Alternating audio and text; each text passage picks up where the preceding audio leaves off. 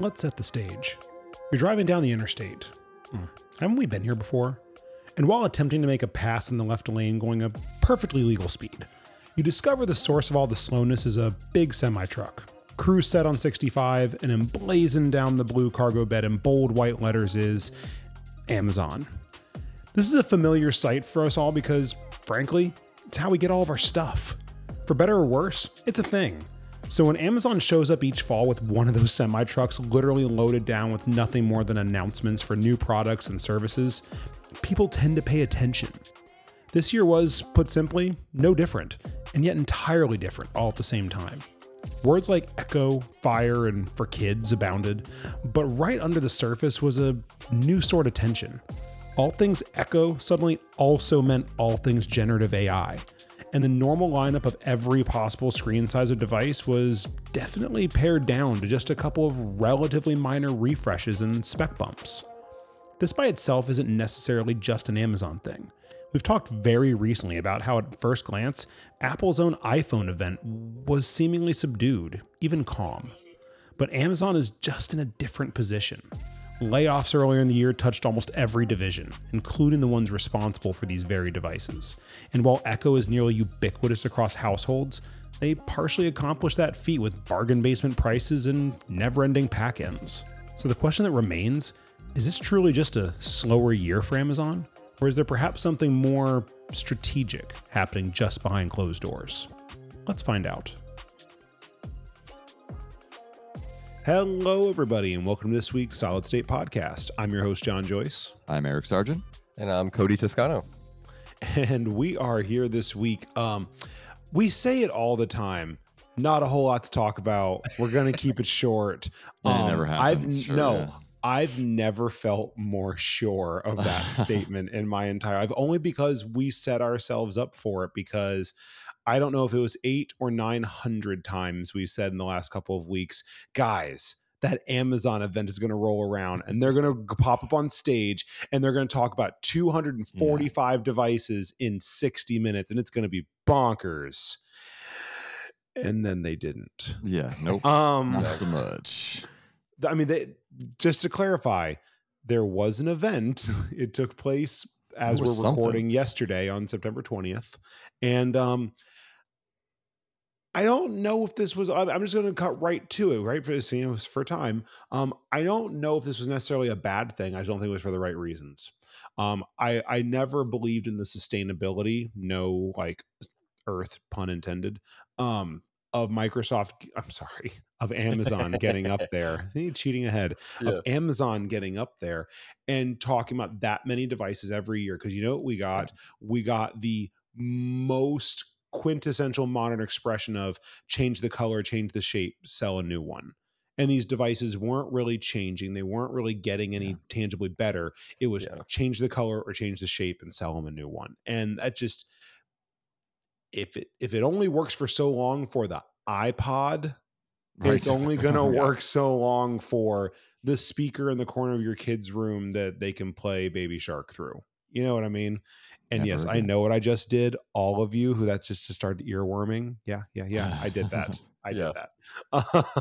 Anyway, or the Ted Lasso fans out there just started Jamie Tarting in their heads, but it is what it is. Exactly. Anyway, I guess there's no other thing to do but to dive right into. I mean, Amazon had their event. They had an event. People showed up. Devices were on stage. It was not the Ferris wheel of device announcements. And again, that for me at least wasn't the problem. I'm a fan of a slightly more focused event that brings meaningful devices, products, or services to bear. I just don't know if that last thing was actually the case. Yeah, I don't. It doesn't feel like it. I mean, we can talk about the elephant in the room, which is what everyone seems to be focused on. You know, almost everyone. Almost everyone is AI. So that was like their big thing.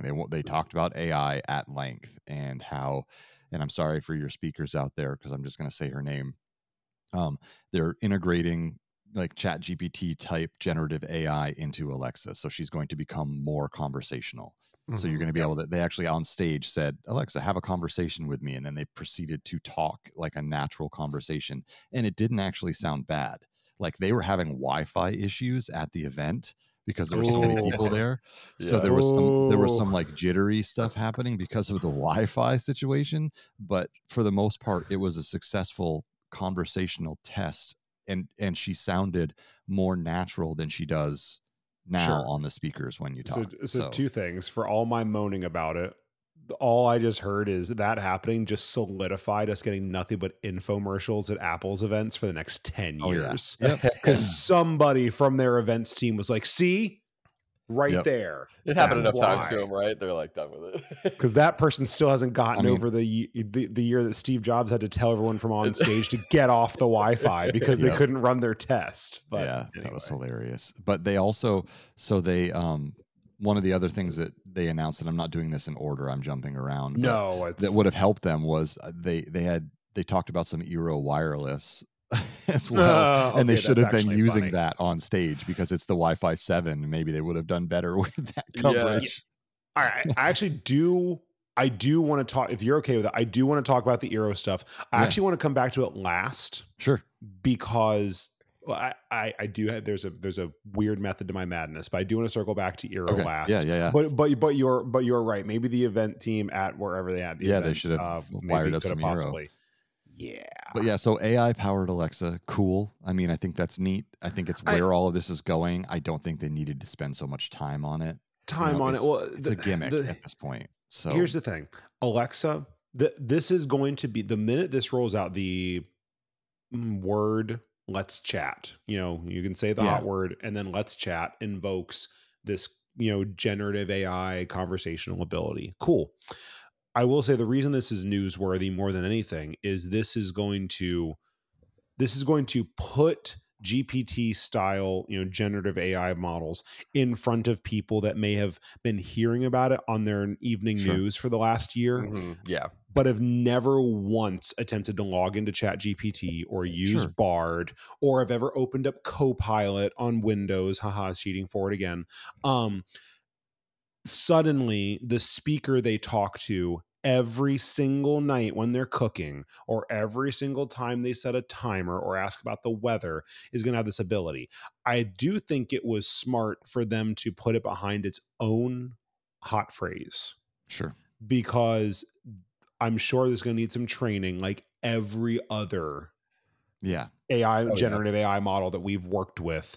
I will tell you right now, I do not want my Echo to start hitting on me.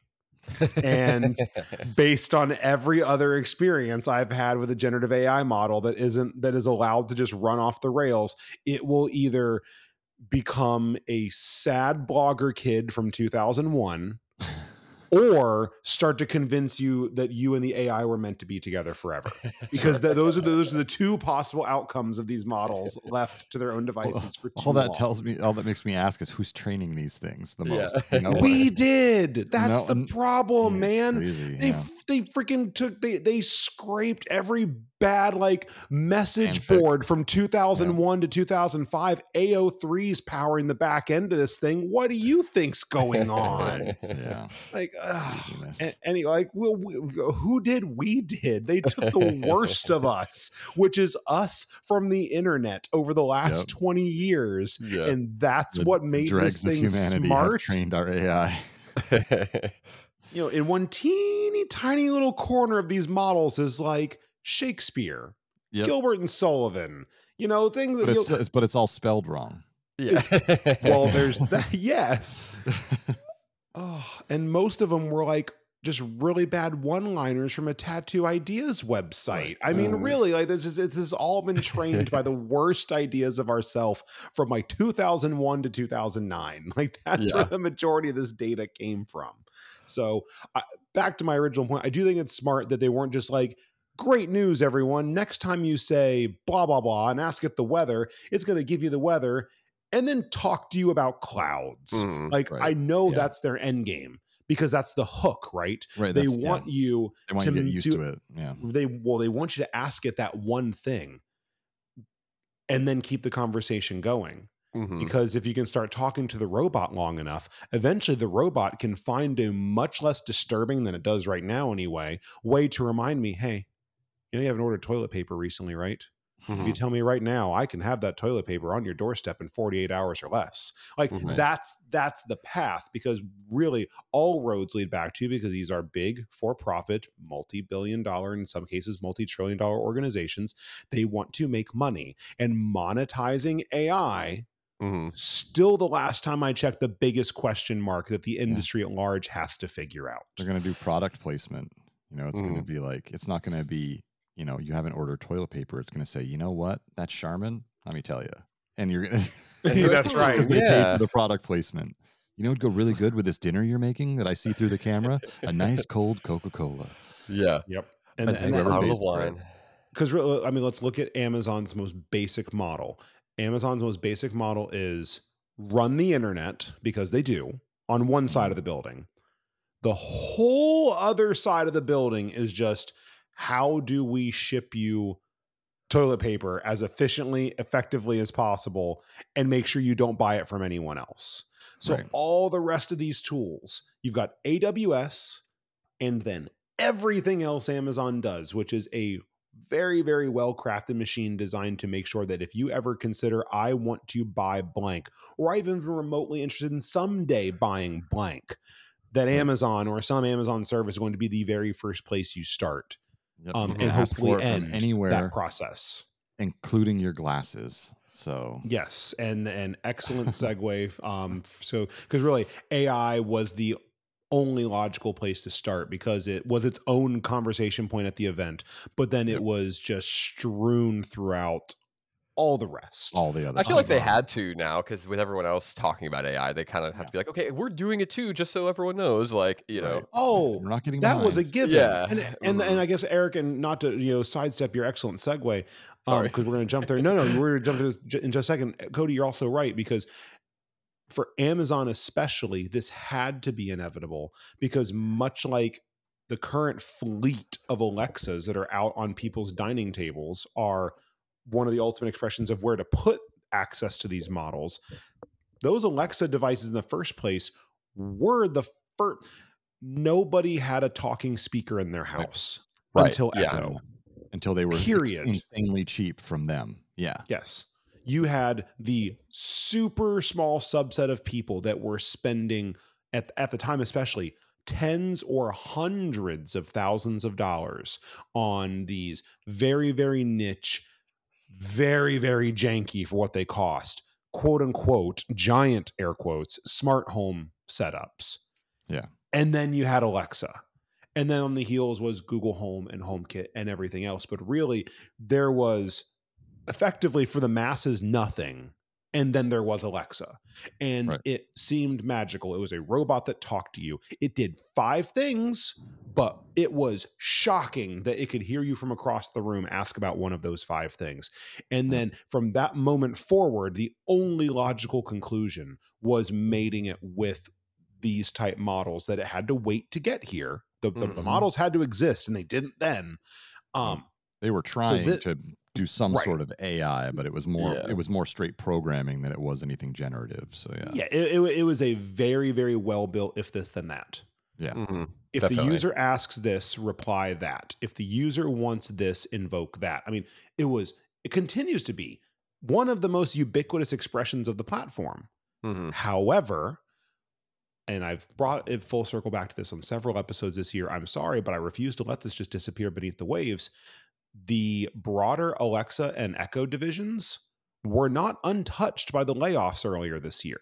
Right. Mm-hmm. There are people that don't have jobs today because of they've not yet figured out how to fully monetize or even necessarily make profitable any of these now over decade-long bets. Yeah. So what I don't want to be confused about is, yes, there is an Alexa on more surfaces, you know, not Microsoft surfaces, on more dining tables, end tables, nightstands, you name it, than almost any other branded device on planet, because they'll throw one at you if you walk anywhere near a Best Buy and say the word smart bulb. Mm-hmm. Right. It just or just happened to log into Amazon on a Tuesday. Yeah, all those. So they won that footprint by being first, and then once there was finally competition, they've held much of that ground by just literally giving it away. Mm-hmm. So profitability, which I don't care what any of these companies will tell you, they still have shareholders. They have the massive war chests to have these be incredibly slow long-term plays, but the play still has to go somewhere. Yeah. So this move on AI, while it is, again, that logical conclusion of what Alexa and Echo and all that was always supposed to be, hopefully there's a concrete plan behind it for, and this is how it's going to actually turn a profit, or else we could see those teams start dwindling again. Because all I've heard from AI, from the people actually on the front lines making it, is, my God, is this stuff expensive to stand up and operate? Mm-hmm. Yeah. Every single query you throw at ChatGPT costs money. Every single question you ask Bard or Copilot costs money. So I have to imagine every single time you say, let's chat, right? Somewhere, some guy in a cowboy on to cool off the server. Some guy in a cowboy hat looking at the latest rocket he built just said, "Man, my residual check just got a little bit smaller." Right. So, anyway, good old Bezos. All right, so Eric, I promised I wouldn't completely trounce. No, yeah, excellent pivot, because really the glasses, I think, were, because that is. That's at least something new. Oh, I don't get them at all. I didn't get them what Facebook did it either, or right. Like that, they're making glasses. Right. I mean, that's the thing. Like, if it were some sort of a revolutionary AR situation with a heads up display and things like that, I'd be excited about it. But this is essentially an Echo built into your your frames with bone conduction speakers behind your ears. Yes. Neat, I guess. Like, you can I tell you who did this like 4 years ago? Razer. Right. I own them. Yeah. You want to know what I paid for them? 20% their retail price, because nobody wanted one. Right. Yeah. And that's the thing. Yeah. Glasses are still in that weird zone, right? Like, some people need them actually, so they need to get the prescription lenses, which makes the price go up. I think glasses are a weird spot to like make a smart device. Meta's trying to do the same thing with their partnership with Ray-Ban. And yeah. I'm going to do my best to keep this one short, because this one's actually a really, really hot button one for me personally. The mere existence of these, and the ones from Meta, and the ones that Razer tried to do. Mm-hmm. Again, not that the Razer ones impacted the market in any way, because Snapchat glasses, they did that too. I remember all of the Snapchat spectacles. I mean, again, all of these attempts. Mm-hmm. I talk about bets a lot on this show. This isn't a bet. This is throwing a product at the wall because you can't build the product you want to. Right. And I don't want to conflate that with what we've talked about. And I know this is a stretch, so follow me here. I don't want to conflate that with what Apple's doing with Vision Pro. Mm-hmm. So that's very, very. Yes, I mean, I do believe that the Vision Pro that we are going to get only exists because they can't build the Vision Pro they want to yet. That's still, like, those two things are, pun intended, apples to apples true. The difference is, though, they still elected to build the Vision Pro because there was enough of that technology stack that needed to exist to start driving towards what they want to build. And that's why they're $3,500. Right. Yeah. All these glasses that look almost identical to the glasses I see both of you wearing right now, but they're slapping bone conduction speakers in the back in a really crappy AI assistant, or not even AI, it's virtual assistant, are just because no one has cracked, going all the way back to Google Glass, how to effectively, affordably, and realistically get this technology down into a package that'll actually fit in glasses. Eric, you said it already. There's no visual element to these. Nope. There's nothing smart about the optics. They could have just as easily velcroed a speaker to the back of someone's earlobe and accomplished the exact same thing. And that's the thing. There's no room in here for any kind of extensive processing, which means you're going to get the majority of the processing power either in the cloud or from your phone. Like, you're going to have to connect them to your phone, and it's going to process through the Alexa app or whatever on your phone.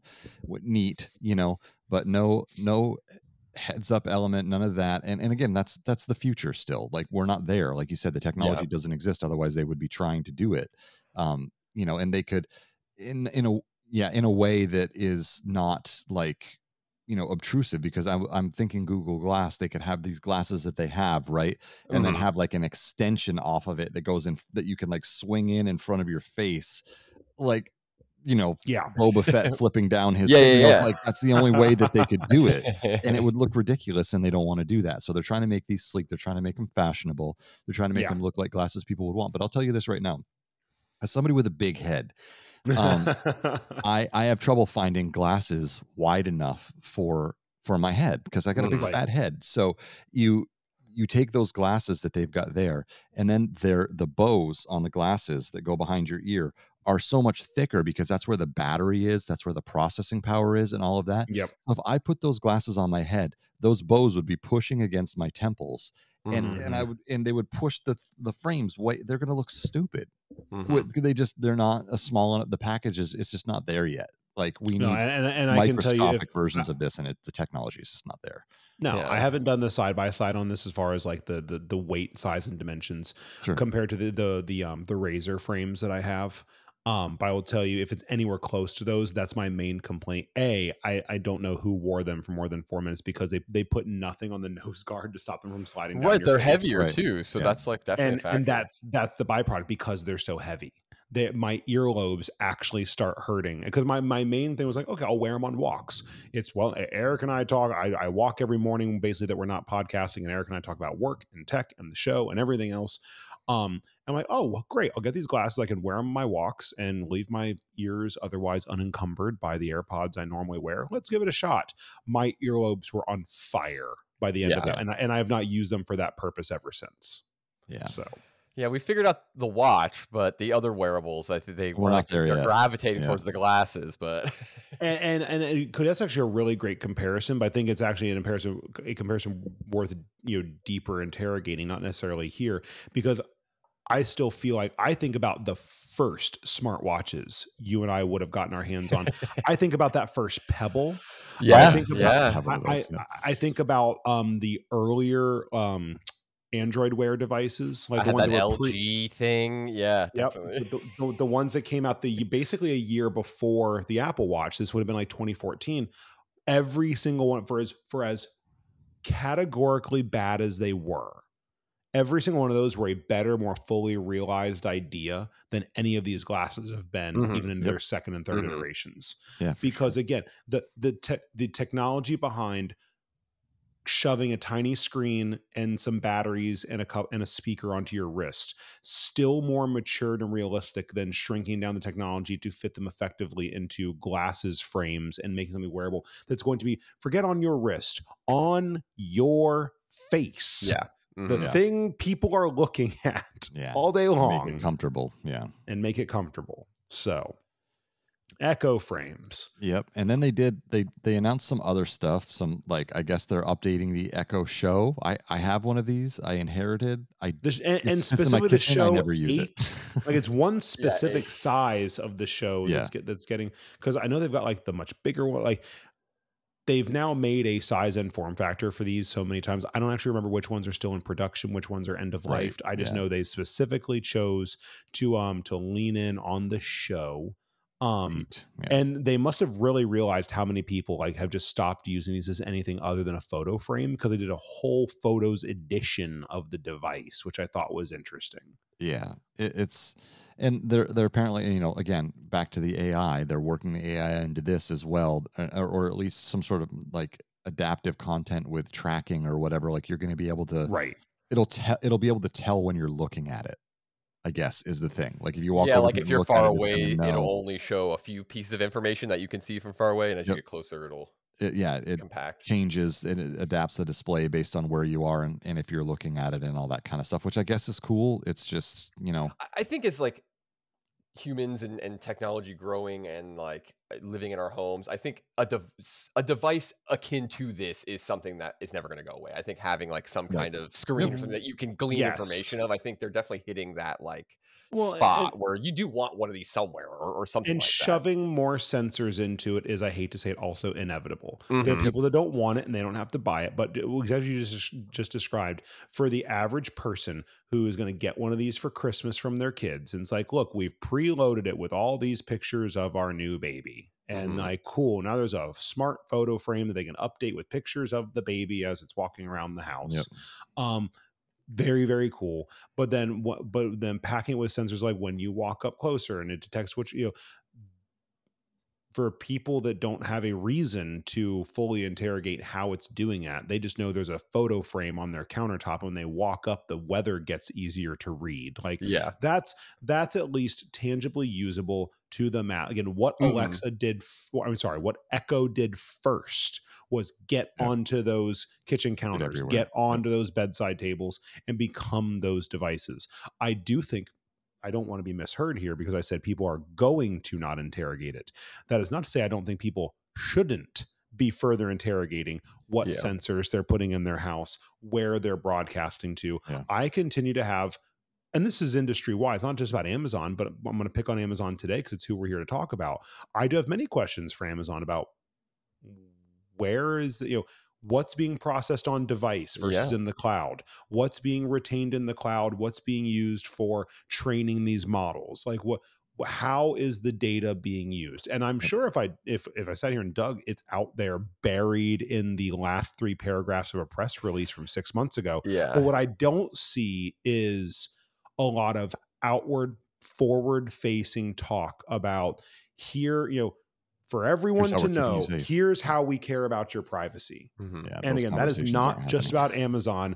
I expect it at this point of every single company that wants us to invest the trust of, please come shove this array of speakers, microphones, and cameras in my house. The least you owe me is a 5-minute explainer of how you're going to be keeping that information safe. Which Apple generally does, right? Apple generally does. They do a better, far from perfect. Yeah, they do a much better job than most. Mm-hmm. They really, really do. They at least making it apparent that it's a priority to them. And also Amazon almost intentionally doesn't do that. Right, because they're doing the exact opposite. Apple's, for the most part, I'm sure they're still grabbing data where they can, but for the most part, they're talking about keeping your data safe by processing everything possible on device. Everything's encrypted end-to-end, all this kind of stuff. And then Amazon says nothing. It's just crickets, which means they're not doing any of that. They're doing the opposite. They're I'm not making everything. And I'm genuinely not making this about Apple, but is the most stark point of comparison to exactly what I was getting at earlier. Apple is all in on services. I get that. Don't mishear me. They're not the quote unquote hardware company through and through they once were. But at the end of the day, Apple made margin the day I bought that overpriced HomePod. Right. Amazon made no money the day they sent me a $20 Echo. Right. They didn't. There's no way. The Xbox model, right? Right. So, but the thing, like, yes, Amazon has their services. I can tell you right now, they're not making money off of Amazon Photos. You know what I mean? All these supportive services around are not they themselves making money. Apple is printing money with iCloud. They're printing money with the App Store. There's not a direct comparison there for Amazon on the consumer side. Again, AWS is a cash cow, not what I'm saying. But on the consumer side of things, those individual services by themselves are not where they're making that money. Heck, Prime isn't even where they're making that money because they keep having to raise the price just to cover costs. Yeah, I've noticed that. Yeah. So back to the point I was originally making, all that's left of value, if not the dollars themselves or the access to sell you more dollars down the road, is data. And they're getting all of it.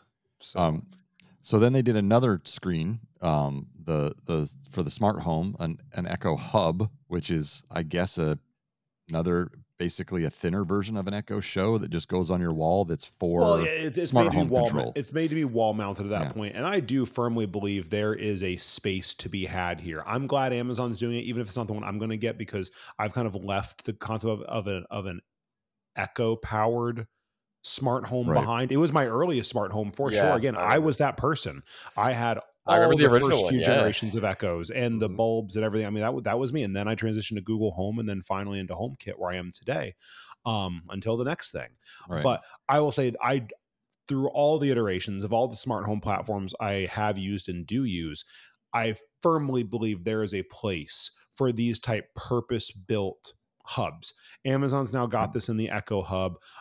Google's got the Pixel tablet that has some very, very home, like, you know what I mean by home hub-esque elements to it. Getting away from necessarily needing to tell a speaker every time you want to change the lights in the room. Right. Like, it's very nice when your hands are full. I do it all the time. I get to feel like a Jedi. We've talked about it on the show countless times. Love it. Sometimes I just want to be like, I just want to move a slider up and down until the lights of the temperature, the brightness that I want. And I don't have those advanced touch sensitive dimmer switches all through the house. Mm-hmm. So to have one or two of these strewn about, where they're mounted on a wall or propped up on a counter, and you can grab them off the wall and carry them with you if you want, and that kind of thing. Sure. Yeah. Like I do think Google's rendition of this with the Pixel tab was one of the better I've seen, because they kind of did both. It's got that speaker dock where it can be that central smart speaker, music, play some basic music while you're cooking, that kind of stuff. But then you're adjusting the lights, or you want to move, adjust the music while you're walking through the house. You pick it up and it goes with you. Mm-hmm. That's great. This definitely looked more, they want you to, it's wall mountable for a reason, right? They want it mounted places, which again, at $180, going back to, there's no way they're making money off of these. Yeah, no, I have to imagine the intent is they want you to mount 2 or 3 of these throughout your house at key locations. And, this is their attempt at, going back to those ridiculously overpriced, pre-generation smart homes. I remember, I still do walk into people's homes, for various things, and we'll see like the iPad mounted in like the metal frame on the wall, because that's where their AV company put it, because it's running their Crestron smart light system. You know what I mean? Mm-hmm. And Eric just died a little inside. Those are the worst to install. Yeah. Don't worry, they're worse to manage. Right. So Echo Hub, be interesting to see. The thing about this is this is just us enough.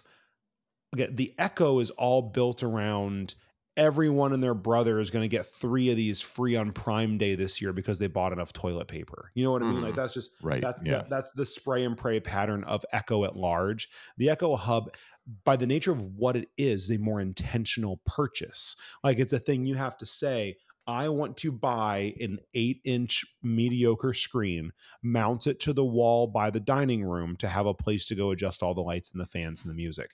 And if that's what you want, this is a great, I'm glad it exists. I don't see it being this is what ushered in the smart home controller screen era of the smart home. I wish someone would make it that ubiquitous. Because again, it's something I want. I wish Apple would get off their butts and make one or something like it. So they expect you to use your $800 iPad to do it. Yeah. So no, I won't do it. No. Right. So, and obviously there's, some Eero integrations here, which again, filtering down, Amazon has done a few things very, very well. The stack of overall devices, from the networking to the speakers to all of it's there. Yep. I just continue to not be able to necessarily crack what the higher level business model is. And again, not for Amazon. Amazon makes money. I get that. Don't email me. But the true long-term strategy of the example we use all the time. If tomorrow, and I'm not campaigning for this necessarily, but maybe I am. If tomorrow a regulator walked in and said, congratulations, Andy, by next week, Echo has to be a completely separate business. Right. Completely untethered from Amazon, has to have its own financials, its own P&L, its own distribution and logistics. It must serve itself and nothing else. They'd be done.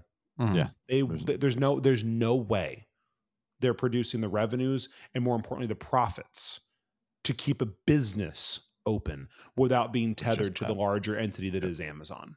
Yeah, for sure. So we can touch on the other devices relatively quickly and then get back to the one that we wanted to talk about. So they released a new Fire TV stick. That's cool. Yep. Whatever, not much changing there. Adding some like 6E Wi-Fi or whatever to make it faster. That's great. And they added this one makes the audio guy in me twinge, but they released a Fire TV soundbar, $120 soundbar, no subwoofer, no, I hate being that guy that see soundbar and $120, and I refuse, even if it's Amazon, even at their margins, I refuse to believe that can sound good. Yeah, there's no way. It's a 24-inch soundbar. It's for someone who has, I feel like an older Fire TV or just they've had the TV for a while, they've moved into a bigger space. and the TV speakers, they're like, why does this sound so tinny? This sounds awful. I just need something real quick to make this sound a little better. This would be like, you know, the first soundbar you would get, because it's like, oh, well, that's cheap, and it's the same brand as the TV I have or whatever. And you grab that, and it's, you know, it sounds better slightly than the TV speakers because it's facing you instead of facing away. You know, that's it. That's all it's got. And then they did some, Blink outdoor cameras. They talked about the last. And Cody, you've used those before. I mean, Blink, I will admit, is an area that I've not played. I've followed it, but I've never bought or used one. I know you've used those for some family before, right? Yeah. I have a few at my place now. They work pretty well. I mean, they mentioned in there like they have like a battery expansion pack because they have like double A's in them. But I haven't had to replace the batteries once since I got them. So that's nice. And you had them for like almost 2 years, you said. Yeah. It's been almost that's amazing. Yeah. So double A batteries. Nice. Yeah, they work well. I mean, I originally was looking at the Ring stuff, but like I think they mentioned here, like the Blink pricing is lower than other stuff. So I was like, I'll try these. I'll go with a couple of these. So, that's the battery. The floodlight mount accessory is $40. Yeah. So the cameras are what, like $160 or something like that, which is for like a pack of the price. Yeah. Oh yeah. Mm-hmm. Yeah.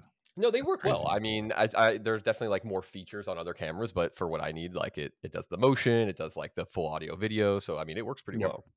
That's cool. I mean, yeah, I was wanting to get one of those for my garage, so I just, you know, I'd probably get the Ring stuff because a nice thing about it integrates with what I already have. So Blink. So Amazon has like a cloud where you can save all of the you know, the videos that it takes. But a nice thing about Blink, I haven't looked into other ones if they do this. Like I can attach an external drive to like my little hub, and it will save all the videos to a local drive, so I don't have to use the cloud. I've never looked into that. I'll have to see if my Ring can do that. I don't know if it's kind of a cool feature. So I like that. Yeah, that's cool. So I didn't have to use like their subscription. I could just use an external drive that I had. That's cool. And then then other than that, they released some kids stuff, some like Disney and Marvel branded kids speakers and Fire HD 10 kids tablet. And they also released a pro version of one as well. Like they're releasing a pro kid tablet, I guess. It's going to be for quote unquote older kids. It's a little more powerful. I was going to say, for the budding artist in your family, like graphic design, like what are we building, a pro kids tablet? Yeah, I mean, I'm sure it's bigger screen. It's probably one of their more powerful ones to run the more 3D heavy games, things like that. Yeah. I had one of the original kids Fire HD tablets or whatever that they had with like the blue padded case or whatever for my son, and it was fine. Oh, you owned a Frisbee. Yeah, basically. And because you could basically throw it as a Frisbee and nothing would happen to it. And that was their whole shtick. You pay an extra $20 for the device. It comes with the case and it comes with a warranty where if the kid yeets it across the room and it smashes, you can call them and they'll send you a new one. And it happened. They legitimately did that. His device eventually started like slowing down and the screen was flickering. So I reached out to him. They sent me a new one because it was within the 2 years. So that's awesome. But they sent me the same one and it was trash because it was like the first generation and it was so slow. You couldn't run most of the apps because it's just some janky Android tablet that they've, you know, grafted their stuff into. And it wasn't great at that. I know they've gotten better since then, but not a huge, you know, it's cool for what it is. It's, you know, a first tablet, an inexpensive tablet. So you don't have to pay $500 for an iPad. You can get a kid his tablet and they can play most of the Disney apps and stuff, and they can just wreck it. So, and that's, it serves its purpose for sure. So I also don't think I'm going to keep beating this drum. I don't think they're making money off of them because again, what you just described, like, if they just send you a new one, they come with a service like for kids that auto renews when you buy it. After a certain number of time, it expires and it auto renews onto your Amazon account, and it like gives them access to a certain number of apps for free, and they can stream music. It's back end dollars and so on and so forth, that kind of stuff. But so that's pretty much everything they announced, other than the Wi-Fi that we were going to circle back to talk about. Yeah, and I'm going to circle back quickly because I do want to touch the Eero Max 7. And I currently use some Eero equipment because I've been too lazy to install what I want to install.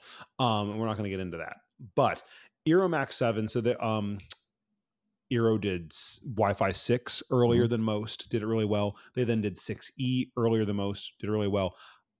Wi-Fi 7 I apparently blinked recently and someone announced Wi-Fi 7 and I missed it. Yeah, it was weird. It came fast. We're just now, and I mean this week, just now getting 6E on a lot of the most like important ubiquitous devices out there. So I guess this is one of those moments where I will say, please don't buy this. Right. And I don't mean because it's bad. I mean, you're wasting your money. As someone who spends too much of his making his home network as fast and efficient as humanly possible, $600 for one access point. The 3-pack is $1,700. Yeah. And don't. The big thing is it has a massive, massive amount of bandwidth. Yes. Almost no one has that type of internet in their home. That's the other thing. Yes. Yeah. You don't have 10 gigabit fiber at your house to make this worthwhile. If you do, I'm very excited for you. The IT company you probably pay to hook all your stuff up can handle your Wi-Fi. Like no one who's buying home Wi-Fi in a box and plugging it in currently needs just shy of 10 gig wired speed and 4.3 gigabit. And I get those are in labs, by the way, because no one is standing next to their access point in an actual house and getting 4.3 gigs over Wi-Fi. Yeah. First of all, you don't have a device with the radio. I was gonna say, that's crazy. You don't own a device with the radio in it. Like, I guess I'm just irritated because this is the ultimate. We're going to put out a device, slap specs on the side of it, and then very, very, very conveniently never mention that no one is going to be able to use it because you don't own the internet to power it and you don't own the devices that can connect to it. Mm-hmm. This would be like Verizon and AT&T, and my God, please don't do this because I said it, because then I'll feel responsible. Walking out next year and saying, you know what, guys, we haven't finished that 5G rollout yet. I haven't figured out what 6G is yet, but we've got some for when we do it, we've got some phones to, it's right. Like selling the devices before the thing exists. That is just one step shy of dishonest, really, because if you don't know, then you don't know. Yeah. You look and see, you go to the store. I want the fast one. And they're going to say it's a little more expensive. I don't care. I want as fast as you've got. They sell them the 7. And they take it home, and it will be fast. And it will do, but it will do nothing more than the one that's half the price. They're using 10% of it. Yep. Yeah. So that's why I want to circle back on it. It's just, again, I am never against pushing technology forward, even at a premium. That's fine. But sell people something that they're going to be able to use when they take it out of the box in some meaningful way, or say outright, if your desire is to future-proof your home in every way possible, this is for you, knowing full well you're not going to get genuine benefit from it for likely a couple of years. Yeah, and P.S., by the way, there's no way they're not going to update this thing again. Right. Before the devices are actually out there in the market that can take place. There will be a Eero Max 7 Pro or whatever. Right. Yep. Mm-hmm. For half the price, and you know what I mean? So it's like, this is bait. They're baiting the people with more money than sense that just exactly said, they're going to walk in the store and say, I want the fast one and I don't care what it costs. And it's the opposite of all the rest of their stuff. This is just a money grab. There is no service to be had here. It's pure and simple spec driven money grabbing. And that's irritating. Yeah. Oh yeah. You know, and they work well. It's just a shame they have to go at it this way.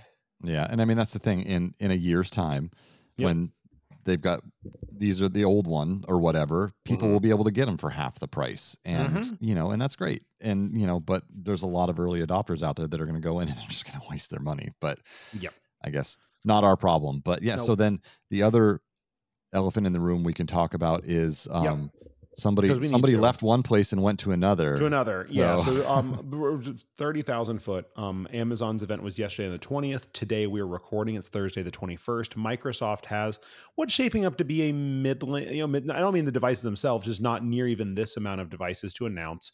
A Surface and AI event later on today that we will of course circle back on after the fact, likely next week at this point. Yeah. Because we just don't feel there's likely to be anything that time sensitive or earth shattering. We'd rather than do a bunch of predictions, we'd rather just cover what they actually do end up announcing when the time is right. So we'll be doing that in the coming days.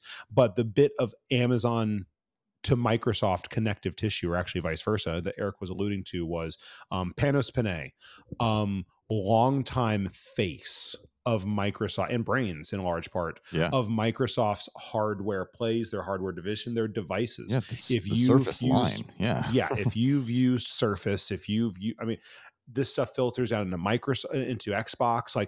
If Microsoft makes a piece of hardware if there's a piece of hardware that has a Microsoft logo somewhere on it, chances are Panos Panay or a department that he directly operated was involved and very unceremoniously was gone. One day got news he left. It was an open letter, and it wasn't even one of the more typical what we get, which is like so proud of all my years at the company, thank you for all the opportunity, moving on to my next. No, it was from someone else at Microsoft announcing his departure. And then the news started to crack out very, very shortly thereafter. It appears that Panos is going to be popping up over on the hardware side at Amazon. So right. I will say we've talked on this show how many times about how I feel about how successful Surface specifically has been, not just as a product to itself, but to the industry that it's a part of, how it's driven forward the devices in the PC space and how we think about those devices and how we use them.